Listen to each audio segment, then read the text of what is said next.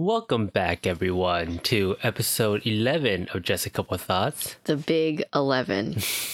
So, um, we had two weeks of delayed podcast. Sorry about that. hmm We're kind of busy. One was by choice, and the other one was just, it just ended up that being that way. We should start with recaps because we actually have some comments this week. Really? Yeah, all from our latest episode, episode 10. But we Hmm. actually do have some comments this week. Um, The big 1 0. It was our big, big, an- not anniversary day. That's not right. It was our big podcast milestone 10. What's our next big one then? 20. We're just gonna do increments of 10? Yeah. I mean, I guess so. So the first comment we got from that uh, episode is Va- Vasakios, and it uh, says y'all should do a video podcast. Um, maybe one day. Maybe we have like a milestone thing. But I don't know. Me personally, um, I think having a podcast be just audio has a different kind of feel to it. Like you kind of, especially when you don't know the person, you kind of imagine what they look like in your head. So it's kind of actually seeing them kind of breaks the illusion. yeah. Hello, Hello Internet, one of the podcasts I listen to, and which is actually kind of like a inspiration for me of how I want to format this podcast. They talk about how like they imagine, uh, how they like to see how people imagine, uh, what they look like and sound like, and like especially like stuff like the position of where they sit in the podcast hmm and what the audience thinks and stuff like that. Yeah. So I think I think maybe one day we'll do a video podcast, but I don't think anytime soon. I don't think we're gonna do one. I don't know. What do you think? I don't think it's necessary. You don't think it's necessary? I don't know. It's it's just something like I like having the idea of just the audio being a thing. Yeah. You know, Besides, we're not all that interesting to look at, let me tell you. Yeah. You we're know? literally just sitting here talking to mics. Like uh, Da- Daniel mentioned it when he came on. Like this setup is interesting. It's not ideal, but it's comfy. Yeah, it's for, very for- comfy. For, us, Mm. anyway, although Daniel did not agree. he did not think our setup was very comfy. Well, he just didn't didn't like how you sit. Oh, Yeah, I had to give him like an actual chair, and he was fine with that. It was more of like he didn't like sit on the floor. We're not sitting on the floor. We have like these backrests, but you know, mm. he didn't like sit on the floor for an extended amount of time. Uh, the next comment is from Ying Ying first. wow. Yeah, Our good friend. yeah. So, uh, he was talking about he's talking about when I was talking about how in Shin Megami Tensei there's a lot of uh fuck you bosses where Mm. you have to play their way. So, so the boss I was thinking about in Final Fantasy X was Yunalesca, which is um, why healing kills you is because she's constantly inflicting the zombie status of, on the party, which basically makes it so anytime you heal yourself, uh, it does damage itself instead. hmm And then uh, she kills anyone who doesn't have the zombie status. So basically, what happens is you have to just deal with the zombie status, and you can't heal yourself, or else you just die. hmm right? And then healing is just impossible in that fight. Uh, and zombie proof is a bad idea because you know you need the zombie to fight. But he had a response to the the gatekeeping thing that we were talking about that day, which is my opinion on being a true gamer, quote unquote, hmm has changed over the years. I don't think my opinion has ever um, been you need to play specific games or specific type of games to be considered a true gamer. My thing is, um, my thing with being a gamer is not only playing trending games because it starts feeling disingenuous to me, uh, which relates to my other point about gatekeeping. For example, if someone was playing Fortnite uh, during its heights of its popularity, then shift over to Apex Legends just because it's the hottest shit, uh, I would have trouble accepting them that they're a gamer because it sounds like they're bandwagoning to me. Hmm. Oh, to me, like in regards to being like quote unquote true gamers, I don't.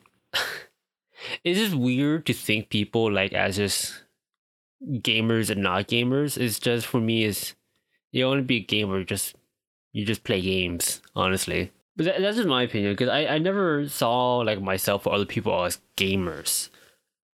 I just saw like oh they like playing games as a hobby, right? hmm No, what do you what do you think of that first part? So, from what I understand of the first part of this response, is he doesn't like people who play who just play games that are trending, they should broaden their horizons. It Like, I think he's what he's trying to say is he doesn't like people just bandwagoning through games just because they're popular, right? It's like people who um played. His example is like Fortnite and Apex Legends, which is somewhat relevant because they're both like battle royale games. But like, imagine people who like just play Sekiro when it was um hot shit for a week, right? okay. And then next week they just played Mortal Kombat, and then next week after that they just played uh, what's current now? I don't know. I think Mortal Kombat's still current. I don't, I don't know. Is there. I don't really see the problem. Well, he, he just finds it weird that well, I, I can't put words in his mouth. My interpretation is um he he finds it dis- disingenuous for people who play only current games because it just sounds like they're just bandwagoning to what's the hot shit right now instead of you know playing the games that they should personally like. I think I think that's what I, I'm getting out of it. Okay. No, you you you can clarify, but I think that's I think that's what it's getting to. But um, I I see where he's coming from. If uh, I could put my own kind of interpretation to it, because it's kind of like how um, it, it's kind of like what the subject I brought before when people call themselves movie buffs, but they only watch the Marvel movies, right? Because they only call themselves like movie buffs now because they're watching a lot of movies because a lot of the movies are superhero movies Okay. but that didn't mean that like they were just a movie buff all around. They just watched a lot of superhero movies. Okay. You know what I mean? Yeah. If I if I could put it into like a more specified like group within the gaming community, it's like saying like, oh, uh, I'm a Pokemon gamer, but they only played the latest game, right? Mm. Hmm. It's like that. Mm. Mm. Like, did, would you say like, oh yeah, I, um, I like playing Pokemon, and they only play the latest game? Mm. I Like, feel kind of weird about that though. Like that's not wrong, Yeah. but it's not the connotation what you usually bring. Yeah. There's usually like history behind it. Or like saying like I I'm don't- a I don't huge know. Final Fantasy fan, but they only play 15. I, I guess I, I, I, I guess I understand. Mhm. Yeah. From that aspect, I understand. Yeah, You know. calling yourself as a as a gamer has not. It doesn't necessarily feel cringy to me, but it doesn't need to be like a very hyper specific group. Kind of like how I said like movie buffs before. Like yeah, I give shit to people who like only watch superhero movies and call themselves movie buffs, but I can't say like they don't like movies, right? So like for me, gamers has just been people who like games. Yeah, yeah. Uh, you want to read the second part of that comment? Because there's still a little bit more of that comment. Yeah. So it kind of touches on like what we were kind of talking about, which is um, the other instance of gatekeeping that I actively engage in, but I haven't really needed to do anything about, has to do with the mainstream acceptance, for the most part, of nerd culture. Because of the Marvel and DC movies, we've seen an unprecedented number of people casually talking about comic book stuff. My main problem is when people try to talk like they know everything about about the comics when it's clear that they're just trying to sound like a comic book fan. Just like with being a true gamer, it seems like bandwagoning, and for whatever reason, as if the person wants to sound like they know more than everyone else. Arguably, this could apply to me, though I feel like I try not to speak about stuff I don't actually know anything about, which is why most of my gripes with the DC movies has to do with the filmmaking side and little about how the characters are portrayed. I do find that a little annoying, though. The acceptance of nerd culture nowadays. I mean, like, Not, I, I, I, know I know what you mean, right? yeah, It, it especially got annoying for me when like Big Bang Theory was getting big. yeah. Yeah, I, I, I'm, all, I'm, I sympathize with the like having, you know, like having people think that they know everything Mm. about something that they like know nothing about, yeah, right? Like comics or like video games or something. yeah. It's one of those things where like um I forgot what the law is or the, the theory or whatever, Mhm. but basically like the less you know about something, the more likely you think you know a lot about it, Mm. and the more you know it, the more uncertain you are about it. hmm So there, this is like a weird curve when it comes like your confidence and your you you knowing how much you actually know about the subject. That's kind of interesting. Mm. Is it because you're aware that you could be wrong? Uh, the more you know. Yeah. Yeah.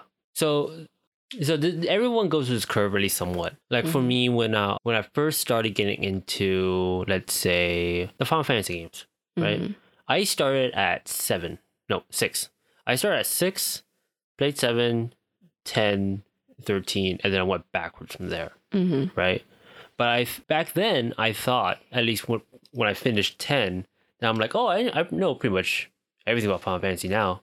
But there's a shit ton of games I did not know, and it wasn't until I started going backwards from thirteen that I'm like, wow, there's a lot I did not know, right?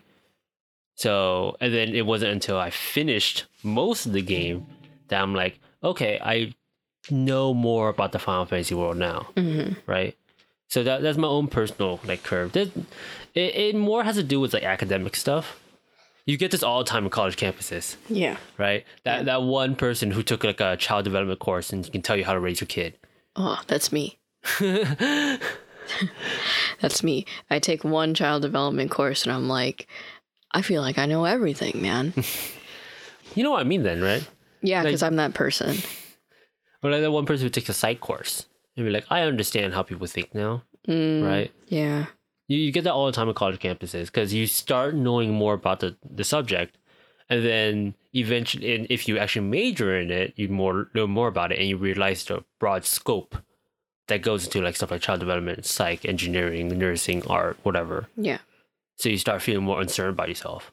And it's not until that you start being like an actual expert that you start going up in that like confidence. Touching on a small part about what he's um, saying is when he's talking about the DC movies. Another unpopular hot take of mine is that I think the quality of filmmaking of the DC movies and the Marvel movies are nearly exactly the same. hmm I think, uh, ironically, on his part, I think the only issue with the DC movies is how the characters are portrayed.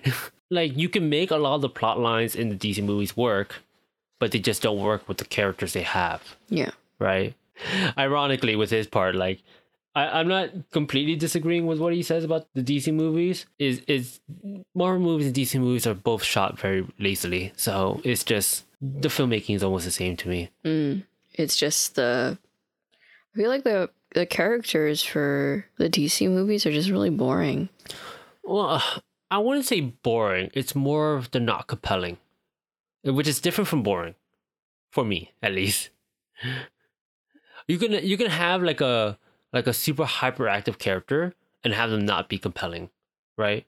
But you can have a really boring character and have them be compelling. It just you have to frame the right movie around it. I'd say that's arguably. I don't know. Well, okay, That's that, that's arguable. It is arguable. There's not a lot of subjects to bring up that aren't arguable, but like for me, the DC movies, uh, the characters themselves, th- I wouldn't call them boring because they're interesting characters on paper, right? But you don't do anything for them that make them like compelling to me. No, do you have anything to say about that, About the DC stuff, or what I just had to say? Because you disagree with me, so I I think if a character is boring, then he the the, the character just wasn't written. There there was a problem either with acting, you know, the way that the character was portrayed in act in the in the performance, or it was written poorly. You know? I think for the DC movies, is almost always they're written poorly. Well, Yeah. and and because of that, I think it lacks. It lack the the characters lack any real character, Mm. and they're just boring, like slates to work off of for the Yeah. for the actor to be like, I'm I'm uh, you know, Mm. I'm feeding myself, getting my check, Yeah, I, I walking think out. I think my issue, not not not issue. I think my thing with what you're saying is I just have a different definition of boring than to you. Yeah, Right. because to me, I mean, Like, to to, to, to both of us, like boring's boring, right? You just don't like watching them on screen. For me, being a boring character does not mean that like you aren't interesting to watch. But for you, being a boring character is, means that you're not interesting to watch. yeah. Yeah. It's I just a difference of definition for me. I mean, you could have a boring character, Mhm. but like some guy who works nine to five That's like 99 of slice of life animes. in an office, right? yeah. So it's a character that lives a boring life, Mm. but it's because of other factors Mhm. that the character becomes interesting. Yeah. But it's, you know, so then a boring character becomes an interesting character. Yeah. But if the other stuff surrounding the character is also boring, Mm. like some anime, Well, You know? okay. like five centimeters per second, Very really boring. boring, Yeah. super boring. Characters are so boring. Everything about that movie is Mhm. boring. Well, okay. Um, bring, reining it back though, like what I mean by like you're gonna have a boring character and it's gotta be compelling. I feel like most documentaries do that, where they follow like a random person or like a person that just is like living their life, Mm. right? The technically in certain documentaries where they're just living their life, that character is boring, but because we're following their life so intimately, it's compelling to watch. Mm. You know what I'm saying? Yes. That that's what I mean. Yes. That's uh, that's also why I'm saying like we, we just have a different definition when you, when you say boring. Mm. Uh, the next comment is from PK. No way. Really? Yep, PK. The only gatekeeper is Matador. JK. I haven't played much uh, SMT games, but I play all the Persona games. I'm just confused uh, because why did it start with three and who's Maya? I'll get back to that later. Uh, anyways, I really share that kind of mentality with Pokemon. Used to be really into competitive in Gen 4, kind of skipped 5 and 6. Man, 5 and 6 competitive was so fun though. Uh, Jesus, that period, uh, in my opinion, was the worst uh, Pokemon. I still respect anyone who likes Gen 6, but if it's their favorite, re- I really don't like their opinion.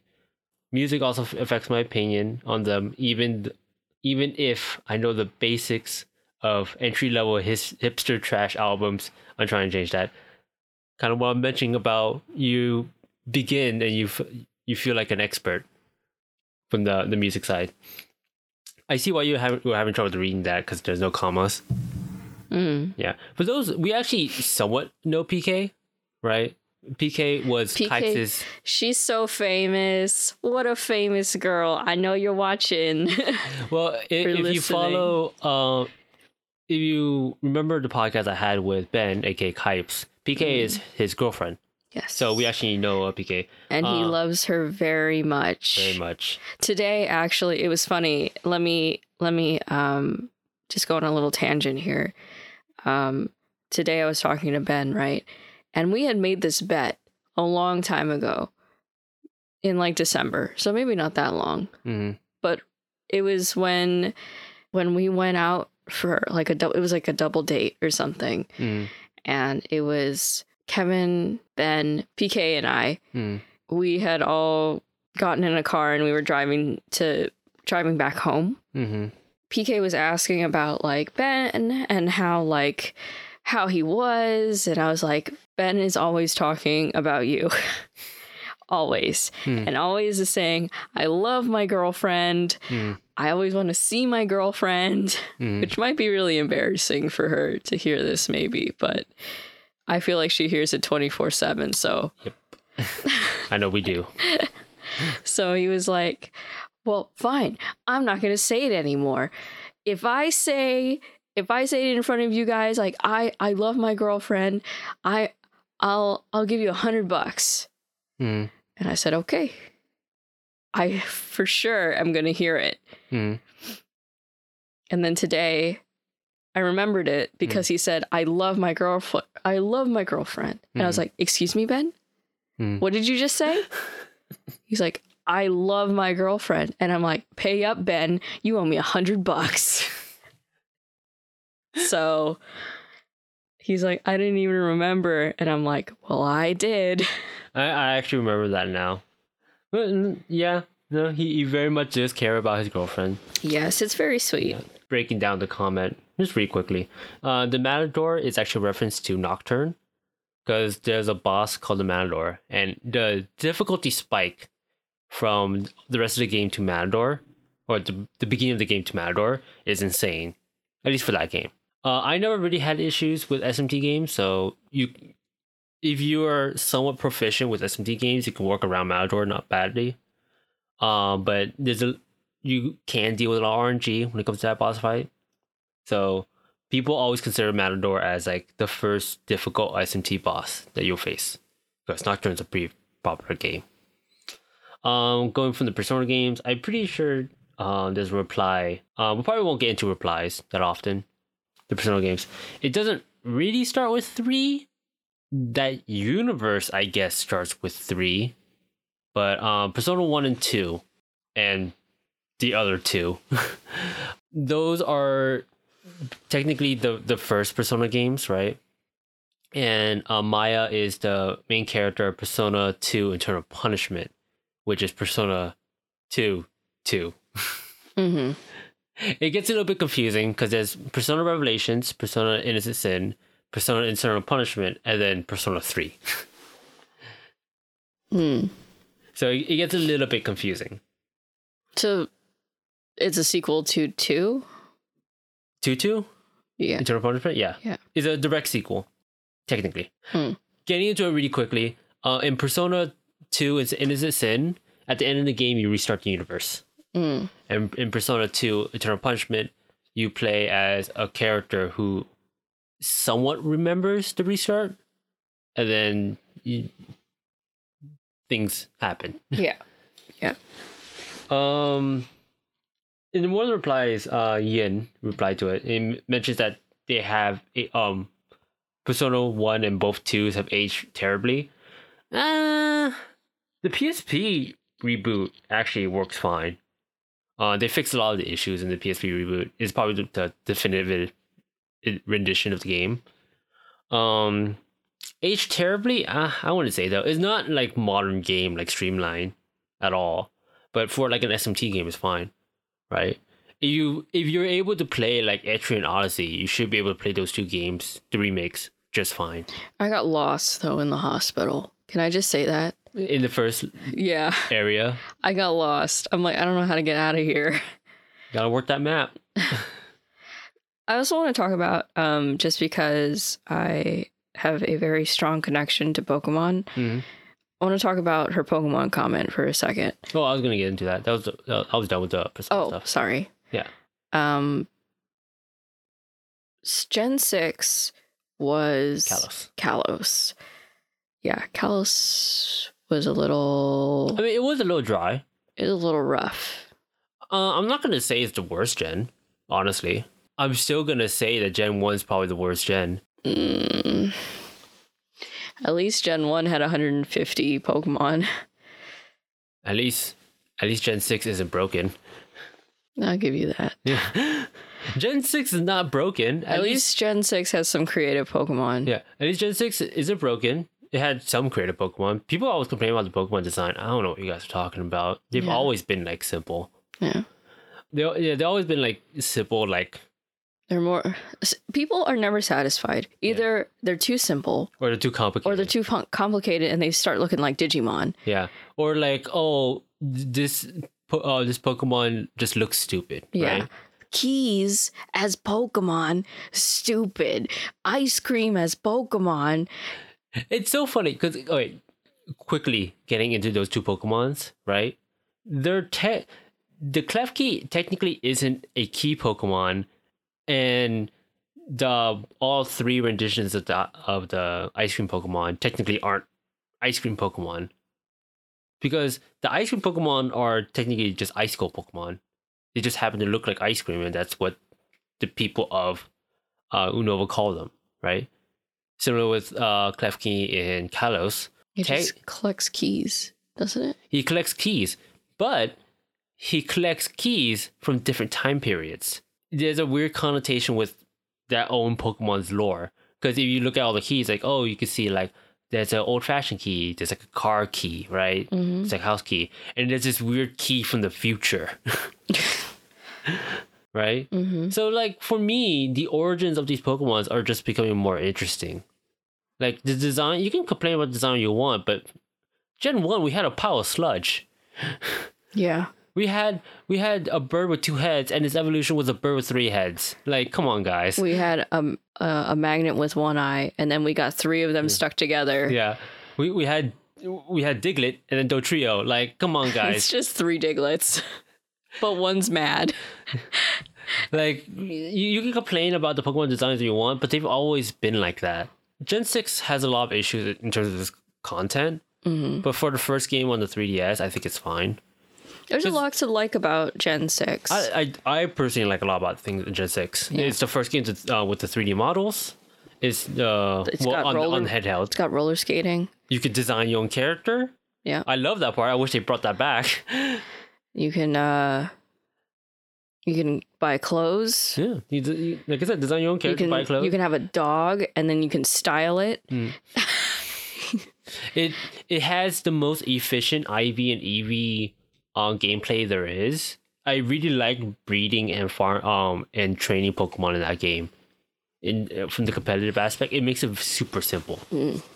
And it's a, and it's kind of like the start of like streamlining the game to make it more fun, Yeah, right? Because I mentioned before that like ORAS was the definitive way to play uh Gen 3. I, Yeah. And I think right now is probably the best Pokemon game. Hmm. But it's mostly because they streamlined the game to the point where it's not hard, but it's not easy either. Like it's not as easy as fucking Gen 6 and Gen 7, yeah, right? ORAS is still like somewhat difficult, yeah, right? Especially if it's like your first Pokemon game yeah. but like you don't need a lot of the stuff that held you back from the original games in in ORAS. So it, it- Gen six is very much the start of all that stuff. I the one complaint that I have about Pokemon games is I always felt like as I was getting older, the games were getting easier. Mm. Um, and I wasn't sure if it was because I was just getting older, Mm. And then the Pokemon games were just really simple, and I was getting bored of them. Mm. Have you played some of the older Pokemon games recently? You know, I was. I think the one game that I played recently was like Heart Gold, Mm-hmm. and it was tough. Mm. Because Heart Gold is like um, leveling is tough. Like leveling is slow in Yeah, Heart well, Gold, and like It was not. It's not Diamond Pearl slow. but it's yeah. not Diamond Pearl slow, but it's slow. Yeah. and the the game is long. Well, Heart Gold is long because it's one of those. It, Gen two is two games in one.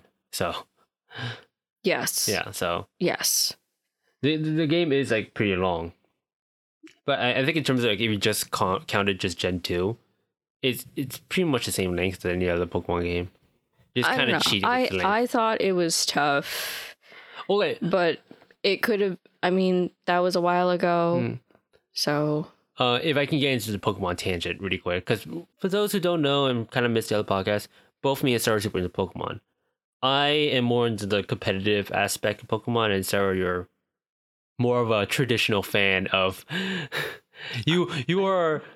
I would say you are far more of a pure fan of Pokemon than I am. I don't even know about that. I mean, I don't watch the show anymore. I don't like. I haven't finished. I just recently finished. You know the game. Well, here's The- the thing. the I newest finish the games to play competitively. I don't Mhm. finish the games to like play the game sometimes. I felt that way when I was playing Ultra Sun and Moon, Mm. right? When like I'm I'm just playing this to beat the game at this point. That's how I felt when I beat it. because I didn't feel anything Yeah. when I beat it. When I beat Sun and Moon, I felt something. Yeah. I was like, man, that was good. I kind of liked it. Mhm. And even then, after I finished it, I was like, you know, I didn't really love it, but it was Yeah. still it, was, still good, and it made me feel good. Mhm. And it was a good Pokemon game. I really liked the ending. Yeah. Um, but then for Ultra Sun and Moon, when I beat the Elite Four, It was just the same. yeah. It was just the same, except the, the Yeah. crazy characters weren't crazy anymore. And then you have Rainbow Rocket, and that's it. I haven't even gotten to it yet, so I mean, it's fun. Rainbow Rocket part. It's just a series of boss battles, which is fine with me. But Yeah. you know, I I, ju- I was just kind of disappointed. and, and- and, and it's also honestly hard boss battles if you play it like a traditional Pokemon game. yeah, I was because- well, Well, I'm not You gonna know- spoil it for you because you haven't played it yet. Yeah. but it's it's fun. but honestly, like I was maybe the reason I felt like that, and I was thinking it was probably my own fault. hmm You know, when I was playing Sun and Moon, when I always I always play the first game with the team that I want. Yeah. And then I play the second game with like a restricted team. Yeah. That's kind of like, like, Nuzlocke or whatever. yeah, Yeah. like my own version of Nuzlocke. I just play with the same team. Mm. Ooh, my voice cracked. I just play with the same team and like um I just I kind of do like what they call like a a wonder trade. hmm So like a wonder trade team. So you catch like six Pokemon and Yeah. then trade them all away. Yeah. Um, and then whatever you get, it's a Pokemon that you use Throughout the game. through throughout the whole game, and you beat the Elite Four with those six Pokemon, Mhm. which ended up being a horrible idea Mhm. because it was so tough. They they also fix Wonder Trade now, so you can only get Pokemon around your level now, which means you're only catching uh early game like level three to seven Pokemon, and you're only getting level three to seven Pokemon. Yeah, it's rough. So, so Wo- Wonder Trade in past Gen six, basically past it, it was introduced was rough. Yeah. But but getting into um what I was talking about earlier, the old games, Pokemon One and Two, are a mess when it comes to balancing. They they do not balance their encounters well at all, right? I I, re- I remember Gen um three, right? hmm where you literally go through, I think, three fourths of that game unimpeded if you pick Torchic. Yeah. Because um, it, the first gym is a rock, Rock. gym, but it doesn't matter because Torchic gets, when it involves a Combusken, gets double kick. Yeah. So you just sweep that gym, and then you you are unchallenged with a tor- uh, with a Combusken slash Blaziken throughout the rest of the game until you hit like a water gym. Yeah. Right. Which I don't, did Gen three have a water gym? I think they only had the ice gym at the end. Oh, I don't think they had a water gym. Holy shit! Wait. It was rock, fighting, electric, flying, Ice. That was the last one. psychic, Fire, psychic, normal. normal. Yeah, no, you are you are unchallenged to like um to the last gym, which is a, technically an ice gym, but it's water Pokemon. Come on. Yeah. So you are if you pick Torchic, you are unchallenged to uh, to fucking the final gym. But you pick someone like let's say Sceptile, right? You have instant trouble when you hit the um when you hit the fire gym. Because around that area, sure there are rock Pokemon, but there are way more bug Pokemon, and you're near a volcano, so you're also dealing with fire Pokemon. And there's also lots of flying Pokemon around there, and poison Pokemon, because he's dealing with uh, a sur- uh, I forgot the fucking Cobra. Sir, Seviper. I'm, I'm not sure if it was Seviper or not. Probably Seviper, but like, there was Zangoose yeah, and Seviper. yeah, it was probably Seviper. It's just depending on the game. you're dealing with depending- yeah, Yeah, depending on which game you yeah, had. and the only time you're you get decent like matchups is when you're surfing, right? Yeah. But the rest of the time, you're dealing with stuff that are actively trying to kill you. Yeah, that's why nobody picked. that's why nobody picked Treecko. Hmm. Everyone picked Torchic or they picked Mudkip. So like, so like Treecko would do fine in the first gym, but not the rest of the But gyms. Sceptile was so cool. it, it is cool. All of those Pokemon had really, really cool Hmm. evolutions. Com- like Blaziken is super awesome. You know, Sceptile is super cool looking. Mm. And, you know, And you know, you like Mudkips. and Swampert is like Swampert's so cool. and he gets even cooler when he's buff. when he gets swole. but like, but I'm saying that's like one example, and like Gen three was probably one of the more balanced games out of the first four gens. Yeah, I can I can say that with like most confidence. Like Gen one was like easily the most unbalanced. Gen three was probably one of the more balanced. The only other competitor is Gen four, but Gen four has own myriads of issues when it first came out. So like for for me like the games only get better most of the time. I think the only like dip you can argue is Gen 6, Mm. right? like the the issue with a lot of the the people's nostalgia of the first four games is that like they deal with a lot of the the issues with it, Mm-hmm. right? Like the unbalanced, the bad matchups you get, like that's all at once, and then like dealing with like slow progress and like major HM blocks or like just poor programming in general. And then when they reach something like Gen 5, where it's a lot more streamlined, and especially when you hit Gen 6, which is super streamlined, that they were like, oh, this is just an easy, important game, right?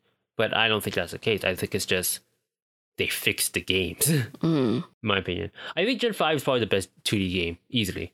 It has the most content. Um, it ha- you can get most of Pokemon really easily. The story's pretty good. The story is pretty solid. Black and White 2 has so much shit in it. It's great. I, I love I love Gen 5. It was my um return to the competitive scene, so I love playing Gen 5. Do you have, so is Gen 5 your favorite? If you could pick, let's say pick top three. Top 3? Top three, because I have a top one, which is obvious. Wait, if, if I say top 3, I'm including the latest iteration of the games, right? Yes. So if I'm Just saying Gen, if I'm saying. Gen 1, then I'm talking about Fire Red and Leaf Green. Yes. Because people will argue Fire Red and Leaf Green is Gen 3. What? Because it came out during that time. It came out between Yeah. Ruby, Okay. Sapphire, No, it's Gen 1. Okay. Uh, Just making sure. if you're really going to say that, then you could also say that Let's Go Pikachu and Let's Go Eevee is the definitive edition of Gen 4. of Gen 1 because it's still this it's still Gen 1. Mm. You know? Okay, then I would say It's oh, it's a definitive yellow edition. Yeah. There you go. I would say my top three, um, from my number three would probably be Ultra Sun and Moon. Yeah. Hmm. No, it it would either have to be Ultra Sun and Moon or Heart Gold and Soul Silver. It has to be one of those two. Uh, Ultra Sun and Moon just because I do think that game's like really solid to play. It's really fun to play. But uh, Heart Gold Soul Silver just has like more story content. It's just it's not as fun to play honestly. I don't have fun playing Heart Gold and Soul, Soul, Soul Silver. Uh, most of the time, I, I I play it and then it's like things are just happening, right? And you're just moving town to town. So it's like, and then you beat you beat whatever gym. So it feels very similar to like Gen One and Two, where you just go to a place and you just do a thing. But like in Ultra Sun the Moon, you you have definite goals all the way through. So it, it really it really helps push you to play the game. Um, my second favorite would probably be Unova. So Gen um Black and White and Black and White Two. Um, mostly because the competitive scene in Black and White Two is so fun. It's the weather wars and playing doubles in that game is so incredibly fun. Like, uh, I know like I'm losing a lot of people when I talk about the competitive side of Pokemon, but the the team building that goes into playing doubles in that game is kind of insane. To the point where like Hitmontop was a meta choice in doubles. I remember that. Yeah. And like that's when that's when Whimsicott was at its prime. so and you really had to think about what role each Pokemon had in his team. So like I really like playing that. I think and I think the best gen right now is um ORAS. I think easily it's ORAS. It, it has probably the best main game content and like the meta is still pretty damn solid. And um it has a lot of fun legendaries in the game. Uh it gives you a lot of shit to do. The i think the characters are just more interesting than most of the other games. I think the only characters that can rival it is like certain characters in sun and moon and certain characters from five but i think they Ora's refleshed out all the characters in gen 3 but yeah those are my top three and I think the worst gen is Gen 1. Fight me. Okay. I think my number one is ORAS. Mhm. That's a no brainer. Yeah, that's no brainer for you. For me, Yeah. I love Gen 3. Gen 3 is my favorite. Um, Gen- 3 was your favorite before ORAS came out. yeah. Yeah. Gen 3 is my favorite, favorite. And then Mm. I think it really just expanded on the things that I loved Hmm. about, um, you know, the original games. However, if I have to make, um, I do want to. There, there were some things that I didn't like Hmm. about ORAS, which for me was a really big deal. The secret bases, Mhm. which were really fun In the original um, in the original games, but in ORAS were really boring and sucked. Mhm. Um, and that's a shame because they were really awesome, and to customize your secret bases was really cool. Mhm.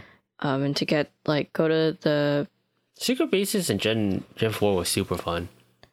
I didn't think they were fun at all. I thought that was super fun. I, I like running around with everyone. I didn't like it. I thought it was boring, Mo mostly because it's all underground. Yeah. And before it was In trees. in trees, it was anywhere, anywhere and everywhere, and you could have your base where, wherever you wanted. Sort of. In select locations. You know, but you could have it in the desert. Mhm. You could have it like tree, in in the, the trees, like on top of a waterfall Mhm. in a bush. Like, and you had to use the a certain bike to get to it. Mhm. That's where I had my secret base, and I think that's where most people had their secret bases, Yep. right? But I think like taking away like your choice, Mm. um, and then just picking a hole Mhm. underground to have your base sucked. Mhm. I I hated it. Um, I think it's probably the one to play, though. I think picking the one to design, like Gen 3, the original, is probably the most fun. But picking the one to play, I think Gen 4 is probably the best one. for the secret bases. Yeah. Y- yes. Yes. Because they actually gave you something to do. Yeah, they gave you something to do. They have more items to design your base with, so you can actually do like fun games with it. Like, Yeah. yeah, Um, but I think there was something really fun and cool about owning a secret base. Yeah. Okay, I'm not going to talk about that anymore. So my number two is probably going to be, for me personally, it's got to be. I'm looking at my games. it's probably. It's probably. I don't know. I really like things about Gen 1. I really like it. Mhm. You're just you're just hating right now. There's a lot to like about Gen 1. yeah. There's also a lot to not like. That's fair. Yeah. That's fair. But I think the rival for Gen 1 is the best. Is the best. He's the best. Gary, Blue, whatever you want to call him, Mm-hmm. Green. I don't know. No, he's not green. He's Green in Japan, Oh, he's green in Japan. I believe so. No, but I thought, oh no, her name is Leaf. Yeah. Anyway, I just, I think he's the best rival. Hmm. But I think Gen 1 is definitely like number three, right? Because it's not that good. It's it's a mess of a game when you really break Yeah. it down. But there's something like really awesome about Gary. Eh, actually, maybe I won't even put it on the list. But there's really something that that's that's awesome about having a rival. Hmm. A rival An that effective rival. Let's- Yeah. Let's establish that. a rival who's always ahead of you, you know, who's al- he's always one step ahead ahead of you, Hmm. you know, which is awesome. I like that. And he's mean to you. He hates you. We we don't get a rival like that again, ever. Yeah. Yeah. We always have your next door neighbor Your who's friend. a friend, you know, who's a cool guy. And then you get Gen 3, we're like, hello, sickly boy. Oh. Well, you had technically you had two rivals. hmm You had Wally and you had um May slash Brendan. Brendan, yeah. Go, Wally, sickly boy. Uh, so I want to have those two two honorable mentions, which is Gen One, which I think was very effective in his rival, Mhm. and then Gen Two, hmm the original Crystal. I'm just saying Crystal in general Mm. because it was the first Pokemon game to have a female character hmm as a, a like a playable female character, hmm not if we're not including like any, you know, Weird side games. yeah, or whatever. Mm. But it was like the first like f- playable female character for Pokemon. Mhm. And that for me was a big deal. Yeah. Right? Because before it was just like, you know, you only could play as a guy. And sometimes I didn't want to play as a guy. Sometimes I just wanted to play as my own gender. Hmm. So um that was really important to me. But I think in so number one is ORAS. Number two is probably uh Unova. Because Unova had a really good story. Oh my god, Unova so good. Unova's really good. And the music's pretty good in Unova. Unova is the best 2D game. Just if you're a sucker for just 2D games, you don't like how the 3D works, just play Black and White too. Unova's pretty good. It's pretty solid. Pokemon aren't so good in Unova. Yeah, it it doesn't really get fleshed out until like you beat the game in in one. But Black and White too, they fixed that instantly. though. you have a lot more Pokemon to go around with. Yeah.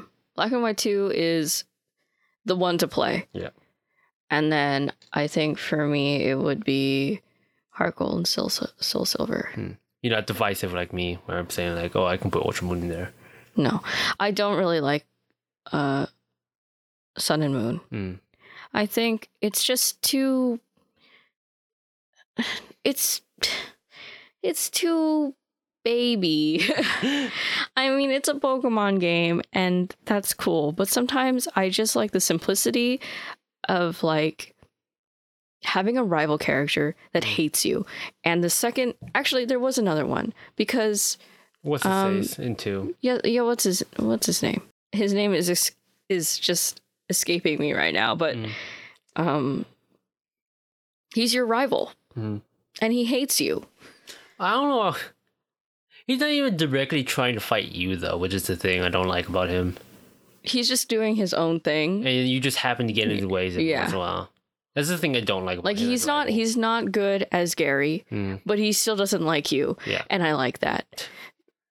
Just kind of like uh, like Gladion or whatever. hmm He doesn't like you either. hmm But then there's Hau, hmm Who's supposed to be your rival? who is supposed to be your rival, and I- I'm not a big fan of Hau.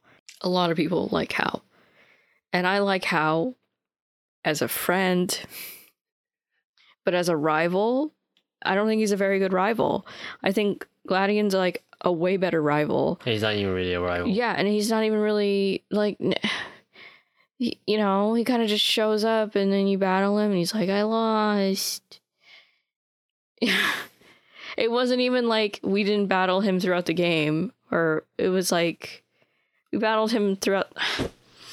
I don't know what I'm trying to say. Anyway, it's ORAS, it's uh Gen five, Gen five, Unova. Unova, and then it's Heart Gold, Soul, Soul Silver. Mm.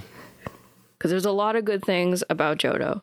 There's really good stuff that was added in. There was the phone calls, even though people didn't like them. I like the phone calls and your mom stealing your money to buy things you didn't need. No, for me, the only thing good about Gen 2 is the main game. I don't think anything they added was significant, and I don't think anything like, you know, gameplay wise was significant. I think there was some really cool stuff in there. I think the adding the original soundtrack was really cool. I think Adding this- Pokemon, yeah, I think adding the sprites in there was really awesome. The companion Pokemon that you could talk to them. Uh, But here's here's the thing. Other than the companion Pokemon, it's like you know who else? You know other game does the the songs better and the sprites better? Unova. Unova does all the songs better because for those who don't know, Black and White Two puts in all the old songs in the battle tower whenever you fight another trainer from the other regions, Yeah, and which I is know balling as shit. they're I have to really say. good. They're really good. I and then I agree. and, and all the sprites are just way better in Nova. They're so good in Nova. I don't know what to say about that, but that's just me. Uh, for for me, like I like Gen two a lot, right? But I don't, I don't think it's as remarkable as everyone think it is. Other than having a previous gen in its base game, which I feel like a lot of the other games should do. I think other than that, which is significant, don't get me wrong, um, it it doesn't do anything remarkable for me. For me, it's the experience that I want to have. Mm. And that's what's important to me because I want it to feel like a journey. And to me, it never feels like that anymore. And I don't know if it's just Mm. nostalgia for me, Mm. but like, or, or what, you know? But like, I feel like I finally, like, it's, it's like an actual journey. Although I feel that way in ORAS, right? In Mhm. ORAS, it feels like a journey. In in most of the games, once you reach the Elite Four Hmm. and you win, it's like the journey's over, right? But like, yeah, I guess. but I feel like once you've like beat like the original the the Elite Four in um uh Heart Gold and Soul Silver, there's Hmm. still more to do, which I I kind of dig it. Kind of dig that. Like your journey's not quite over just yet, and I I like that, and I like how you get to like kind of like have these companion Pokemon, which to me is the experience that I want. It's the experience that I've always wanted since Yellow. it's the one thing that I wanted, and I was given it, and it was awesome. And I had like the experience with my Pokemon that I always wanted. So we're just looking for two different things. I feel like, you know, Like like I said, I think the two things you like are like the only two things I think Gen 2 does remarkably, which is having the base game is a lot more than other base games just by the fact it has another region in it and a companion Pokemon. I just don't think everything else it does is just done better in other gens. That's just me. In particular in Gen 5. That's, you know, again, me. I mean, yeah, I mean, what you focus on is not what I really care about. Yeah. Right. I think the music is fine in Gen 2 when it was remastered. I thought that was fine. Yep. I thought it was just as good as the original. And if you didn't like it, they put they have the original soundtrack in there. So if you didn't like it, you could just listen to the original. They had like I thought the sprites were fine. I thought that like I thought adding in like I don't know. There was just like it didn't touch a lot of stuff, right? Which is fine for me because I liked Gen 2 the way it was. Hmm. Hmm. Oh, it, I'm I'm just not that big of a fan of Gen two. Uh, that's just like I said. That, that, I, like I've been saying, that is just me. But Gen two, it just it doesn't do enough for me.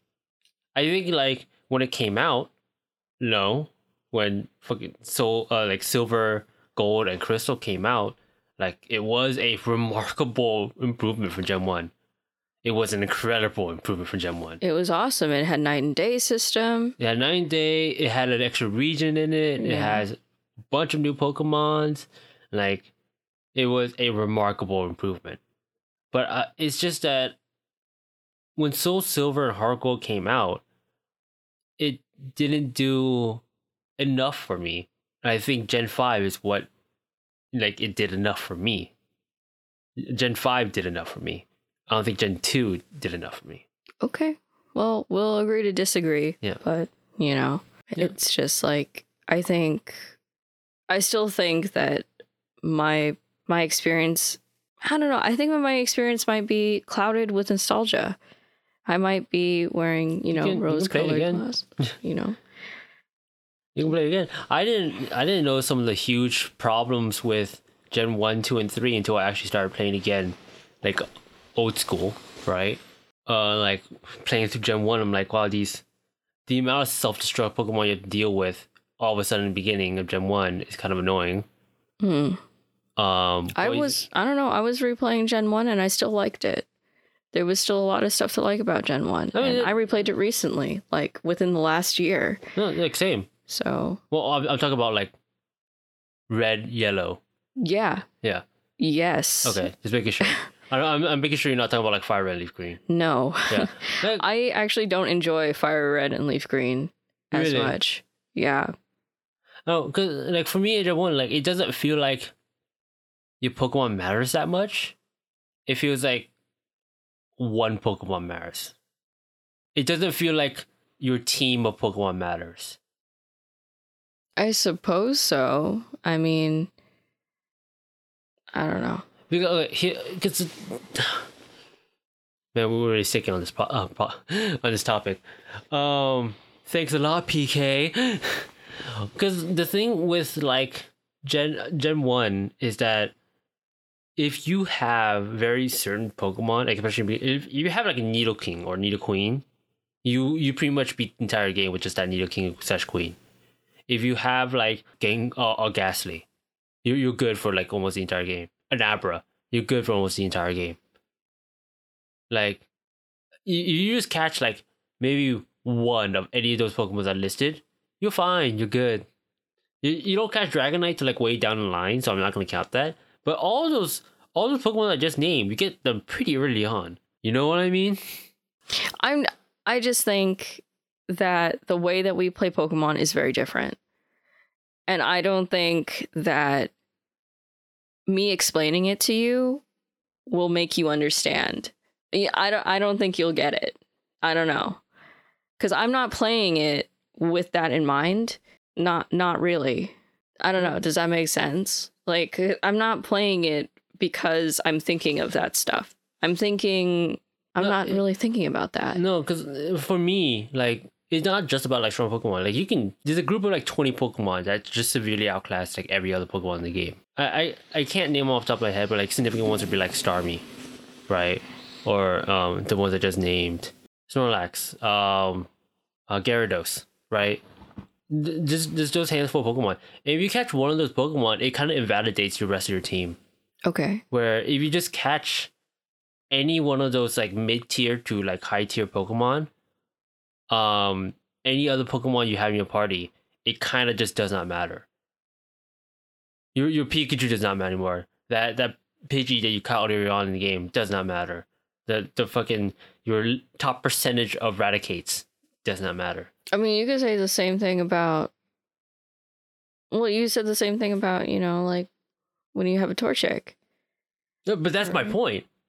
Like that, that's my point about the first four gens of the game, where the game balance kind of fucks up. So And does that ruin the the game for you? It doesn't ruin the game, but it's so significant in Gen one, two, and three that it's it kind of devalues the rest of your Pokemon team. Like I can at least say when I first played in Hoenn that at least my my Blaziken cannot carry me through the Elite Four. Right? I cannot say that about Gen 1 and 2. I cannot say that like, oh my Nidoqueen can carry me uh, cannot carry me through the Elite Four. It totally can. It easily can. My Alakazam can easily carry me through the Elite Four. So like, and it, and it's the same with Gen Two. Like literally, kind of those exact Pokemon's, uh, especially Alakazam, still can carry you exactly through the Elite Four just fine. But my Blaziken, by the time I reach the Elite Four alone, without no hu- extreme grinding, my Blaziken uh, cannot carry me through the Elite Four. My team matters at that point, right? And that's the whole point of having building up your team throughout the game. Yes, your Blaze can carry you through most of the game, but when the true test of your skill comes up, the Elite Four, it can't do that for you. That's when the rest of your team matters. Speaking of Pokemon, we watched Detective Pikachu, right? Yes. Yes. So, do you want to do spoiler free and then go into spoilers, or Yeah, probably because uh, maybe people haven't seen it yet. yeah, go ahead. Uh, you do you want to explain it, or should I explain it? Um, I can explain part of. Yeah, I can explain it. Or wait, we should go into like what's good about the movie first, and what's bad, and then our Okay. rating. I I, guess. I feel like if you, I th- I feel like the the name of the movie kind of speaks for itself. Detective Pikachu. I disagree. Because there's nothing detective-y about it. Okay. There's no real mystery to But I mean, if you didn't really know anything about it, you're like, oh, it must be about like Pikachu and it's a Pikachu and detective. de- detective. I guess. so. I don't know. Um, I want to get this out of the way. I did not like the movie. Mm. I I think the movie's not not good, even by kid movie standards. Like it's not good. Like if I was rating it as like an actual, I would skip to my rating, I guess. If I'm rating it as like a movie, it gets like a two or three out of ten. If I'm rating it as a kid movie, it'll get like a three or four out of ten. Like it's it's still not good. I don't know. What do you think? I just thought it was just so boring. It is a surprisingly boring film. It's so boring for something that has like a premise with a talking Pikachu. That's also a detective. Yeah, that's also a detective. The in movie, a world of Pokemon. who's also Ryan Reynolds. Yeah, it's a pretty boring movie. Surprisingly, really boring. Um, like the city is kind of boring. I like the. th- This is something that I really like about the movie is that they really because it's made by the Pokemon Company. I guess Mhm. there's a lot of Pokemon stuff in there, which I really think is kind of cool. Like the ads are Pokemon. I mean, that's true, but it feels very surface level in this movie. I mean, I'm just saying Yeah. that th- that's something that I like Mm. is that that it's not just like a city where Pokemon stuff is happening Yeah, and there's like no it's not like it's happening in New York City and, and there, so happened to be Pokemon and there's so yeah it's like this is a Pokemon City. city, which I thought was really cool. Um, and the fact that there's so many Pokemon from so many different generations, I thought that was pretty interesting too. Yeah, it was very interesting that they didn't stick with just Gen One. I appreciate that. Yeah. Yeah, they they actually went out of the way to do a bunch of Pokemon hmm instead of just Gen One Pokemon. Yeah. they did it all Gen One, Gen Five, But I thought, Seven. but most of the Pokemon that were featured were Gen 1 because they were the most recognizable. Yeah, I mean, Yeah. I would say yeah, most. It's definitely most with Gen One. Yeah, But, Gen like- 1 and Gen 2 because Snubbull was Yeah. there. But uh, you know, I mean, Greninja is Gen Five. Oh, yeah, that's true. The Torterra is, Is Gen Four. yeah, The uh the mushroom, what they called? The glowing mushroom things. Morelull, Mortal, that's Gen Gen Six. 6. yeah. That's Gen six. Was there any Gen seven Pokemon? I'm not sure. No, there was um there was um um um oh my god, I can't I'm blanking. Um It's the fairy one, the fairy type that looks like a lei. Oh, the the flower one. Yeah. Yeah, I know what you're talking about. Was that Gen oh that is Gen seven. Yeah. Yeah. That was in um later on in the movie. Yeah. So there there is like every gen of Pokemon in there. Like yes, Gen one is most recognizable, but I can understand that. You know, just because it's everyone knows Gen one. Mhm. right? You know, you, you heard me shit on Gen 1 so much, but like, it is the most recognizable Gen. Yeah. That was cool that they put Greninja in there though. That it was actually kind of like a main focus in the movie at one point. Yeah. I I really dig Greninja. Maybe because it was so popular in Japan. Hmm? It's in Smash. Hmm. But yeah, it's it's a I can't recommend this movie though. Like it's it's just not like it's really boring. Even like the main villain, nothing in the movie stands out. The main villain's boring. The all the action, quote unquote, is boring. Right. I think the most interesting part that happened is whenever. I think the most exciting the film got is when is in a trailer, so I feel fine saying this, is when Pikachu fights Charizard, Mm. right? The entire Charizard sequence, I think is the most exciting the movie ever got. Mm, yeah, I guess so. I mean, do you think there's another moment? Um, like later on in the movie with the Torterras. I guess so. I mean, that was something was happening and was actiony. Yeah. At that part of the movie, I was getting like sleepy though, because it was just there was there really was just nothing happening for a while, hmm and then that part happened, and then it was like um I'm barely I'm barely focusing on what's happening because like that part wasn't even important really, which was the issue. Like it's not like it ever comes back. And there's lots of drop plot points in this movie, by the way, right? hmm like I'll probably get into it in our spoiler part of the of the movie, but um, I think I think my main issue with this movie is not only is it like boring, but I think it should have been more like a like a mystery movie with the title like Detective Pikachu, Mm-hmm. they should have leaned more into the detective part. Have it like an actual, like really simple mystery that kids can follow. Yeah. Because there is none of that in this movie. Like, yeah, there's a mystery, but like they don't give you the clues in order to figure it out, right? Mhm. It's just it's just happening. Yeah.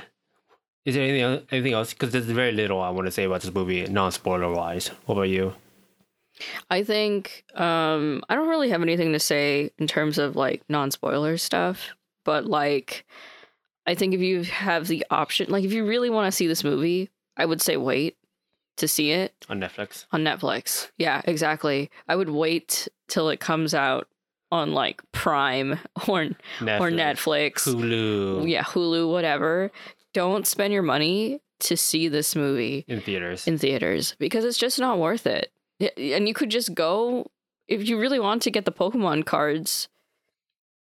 like- you can do the thing I said. yeah, you can do the thing that Kevin said to do, which was So I do not endorse doing this, one hundred percent. yeah, But you totally can because I I was very close to doing it. You could totally go in the theater, buy your tickets, get the packs, and go to the mo- movie like thirty minutes early, and then like when in about twenty minutes later, just go back and refund your tickets. It's not like you they'll ask for the packs back, yeah, right? Just refund your tickets. You spent no money. You got your packs. You can do that with any like franchise that actually has like swag. mm-hmm. So packs of cards, like the Yu-Gi-Oh movie or Pokemon movie. You can do that with like posters. If you like go to Avengers Endgame, you want to get a poster, but you don't want to watch, Watch the, the movie, I guess. I guess if you wanted to sell it online or something, uh, those things are practically worthless though. I don't know. But yeah, you can do that with any swag like that they give out for um movies, because most movie theaters will allow refunds. There's very few that doesn't, and most of the time, the few that doesn't are like small theaters, small like Mhm. really local theaters. But most Cinemark, definitely AMC's, they offer refunds. Um, but into our spoiler portion. Oh, I never gave it my oh, what's your rating? rating. Is it harsher than me? No, I No. I would give it like a four. A four. Yeah. So anyway, let's get on to the The spoilers. So Spoiler if you want to skip spoilers, I don't know. We're gonna have another topic later on. Uh, So yeah. if you want to skip spoilers, I think you could just, I guess, close the podcast here. Leave, I guess. No, um, because the only thing you'll be missing is us talk about the rest of the movie and then our closing out things. hmm Um, I'll explain it later on, but there might not be a podcast next week. Like we we did just miss a week because Mhm. Sarah had finals and we're working on stuff hmm and it just it just didn't end up up be uploaded last week. But next week we might not have a podcast because we're going to convention. So Oh yeah, we'll be at Fanime. yeah, so that's a maybe. We might still have it if we decide to like record ahead of time, Mhm. but maybe we won't have a podcast. Next if we have any anybody who wants to come and hit us up. They don't have our contact. What are you talking about? no, I mean if you see us, I guess. They don't even know who we look like. Oh well. Hey, you two, you look very similar to that Hey, one you, sa- podcast, you sound like those one podcast people. and those you look like those drawings. Yeah, I just realized that it would be pretty hard. Yeah. Yeah. So so if you're not interested in the spoilers, well then you can close the podcast here. Yeah. Thanks for listening. Yeah, thanks for listening, by the way. I appreciate any watch time we get. On our Poke Poke podcast. So spoilers. okay, get into the real meat. Real meat okay. Um I could have said this during the non spoilers, but I really want to get into specific examples though. hmm The Pokemon look really weird in this movie. They look really bad. they look pretty bad. Like Sarah and I were talking about this. The only Pokemon that look good are small Pokemon. Right? Yeah. So Treecko looks fine. Pancham. Pancham, uh, Pikachu. All the ones that look cute hmm look good. Yeah, they, they look fine. Like they look a Bulbasaur. Morelull. Yeah. I think the only big one that looks good is Golurk. Oh yeah. The, the big ghost steel I thought Pokemon. Machamp looked pretty good. He looked alright. Just don't look at it in the face. Yeah. Golurk looked pretty good though. yeah. Go, go look at it pretty good because it's very simple, right? hmm You want a simple Gen 5 design that looks pretty decent? Golurk. Like that entire uh, evolution line looks like an honest to god Pokemon. hmm But anyways, um, but anything slightly bigger, it starts looking weird. Psyduck looked weird. Greninja looked weird. I thought Gyarados looked okay. I guess. Here, here's my issue with a lot of the the Pokemon that's based off animals, right? In the movie, is that they don't look like Pokemon because they're super realistic, Mhm. right? So by default, they're not really gonna look like Pokemon. Oh my god, like Magikarp looked kind of nasty. Like Yeah. I felt kind of bad for it when it. But here's the thing: if you when they try to base off the animal, Yeah. they don't really look like animals either. hmm Like Magikarp looked weird, but Gyarados looked really weird for me because it didn't look like any kind of animal. It looked weird, slimy, like, and the textures just look weird. Like you wouldn't want to touch it at all, Mm, right? And that I don't really think that when I think Gyarados. I guess so. Yeah. It- It's just the the texturing for a lot of the Pokemon.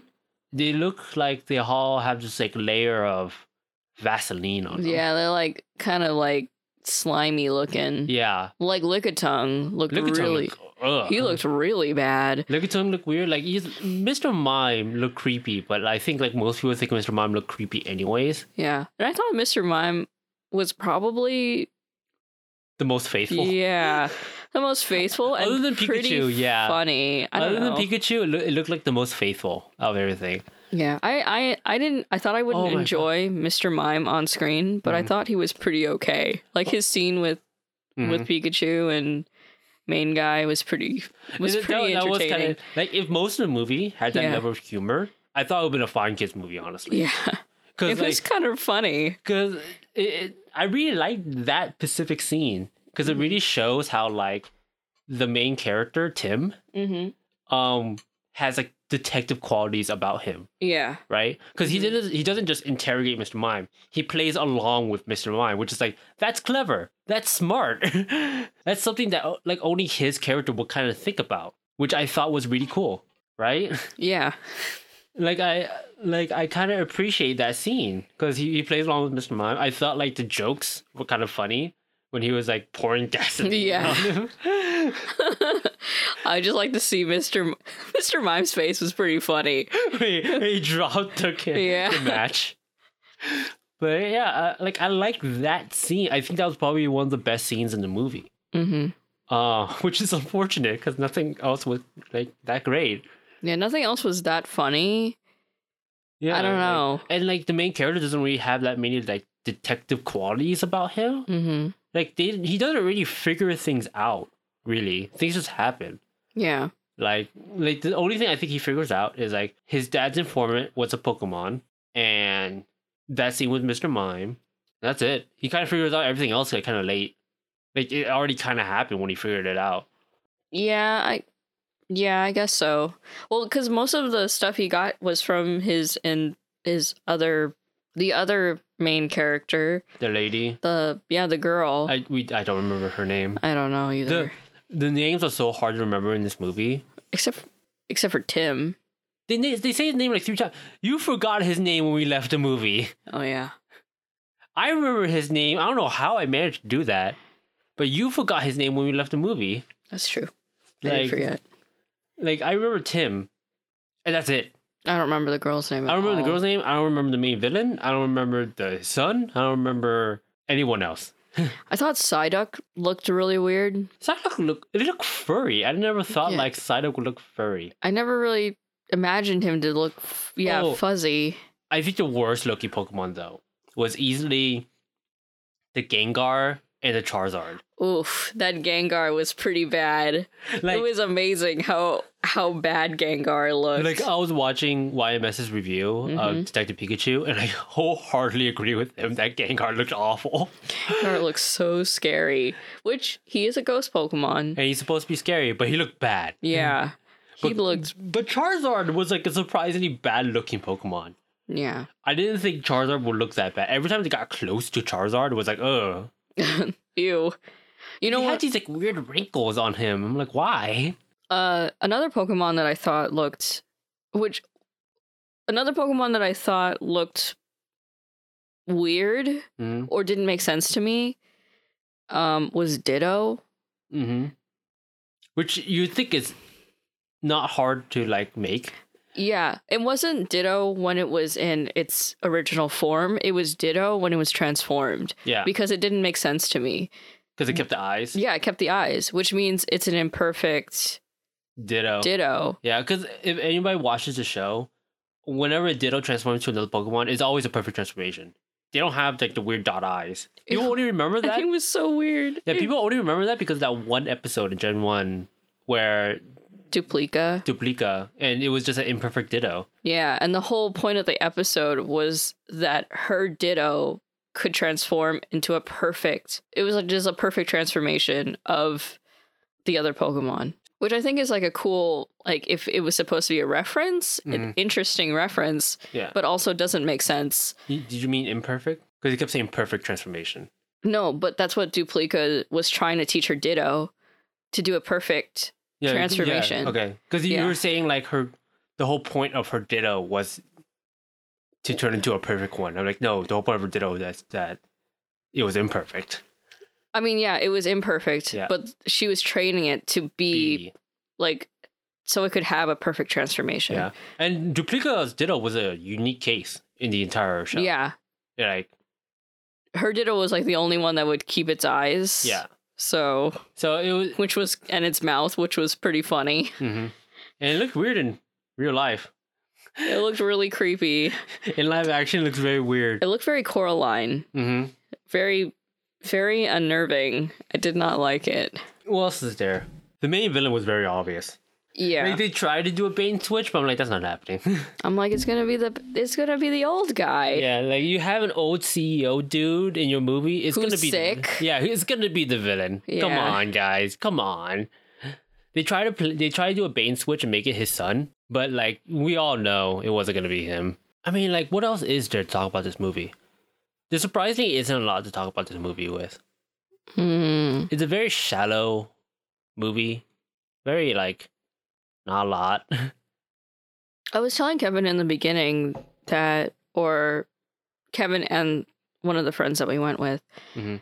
um, I was like, oh, if they play, you know, the theme, or The if they play theme. the original theme, Mm. so like, you know, the one for the show, Mm. or if they played just the the eight bit version of the original Pokemon Mhm. intro or whatever. Like I would have been really emotional Mhm. and really happy, and I Mm. thought that would be like a really cool way to They they sort of did it. start it. Not really. Do you hear it in the background at one point? That's it. Yeah, in the background. Yeah. But it, they don't do it at the beginning of the movie when I thought Right. it would be the most strong Yeah. place to do it, especially when they're out in the field, Tim Yeah. and his friend, and they're catching a Pokemon. That was so funny. It's like, oh, way to do subtle character development. Tim catching a Cubone. How subtle. oh, because he's all alone and he, he lost his have mom. lost his mom. Oh no, and Oh, he's alone, no. lonely. Oh no, I- very subtle there. I mean, yeah, I get it. It's a reference, but it was just like very on the nose when you, when you actually know the Pokemon.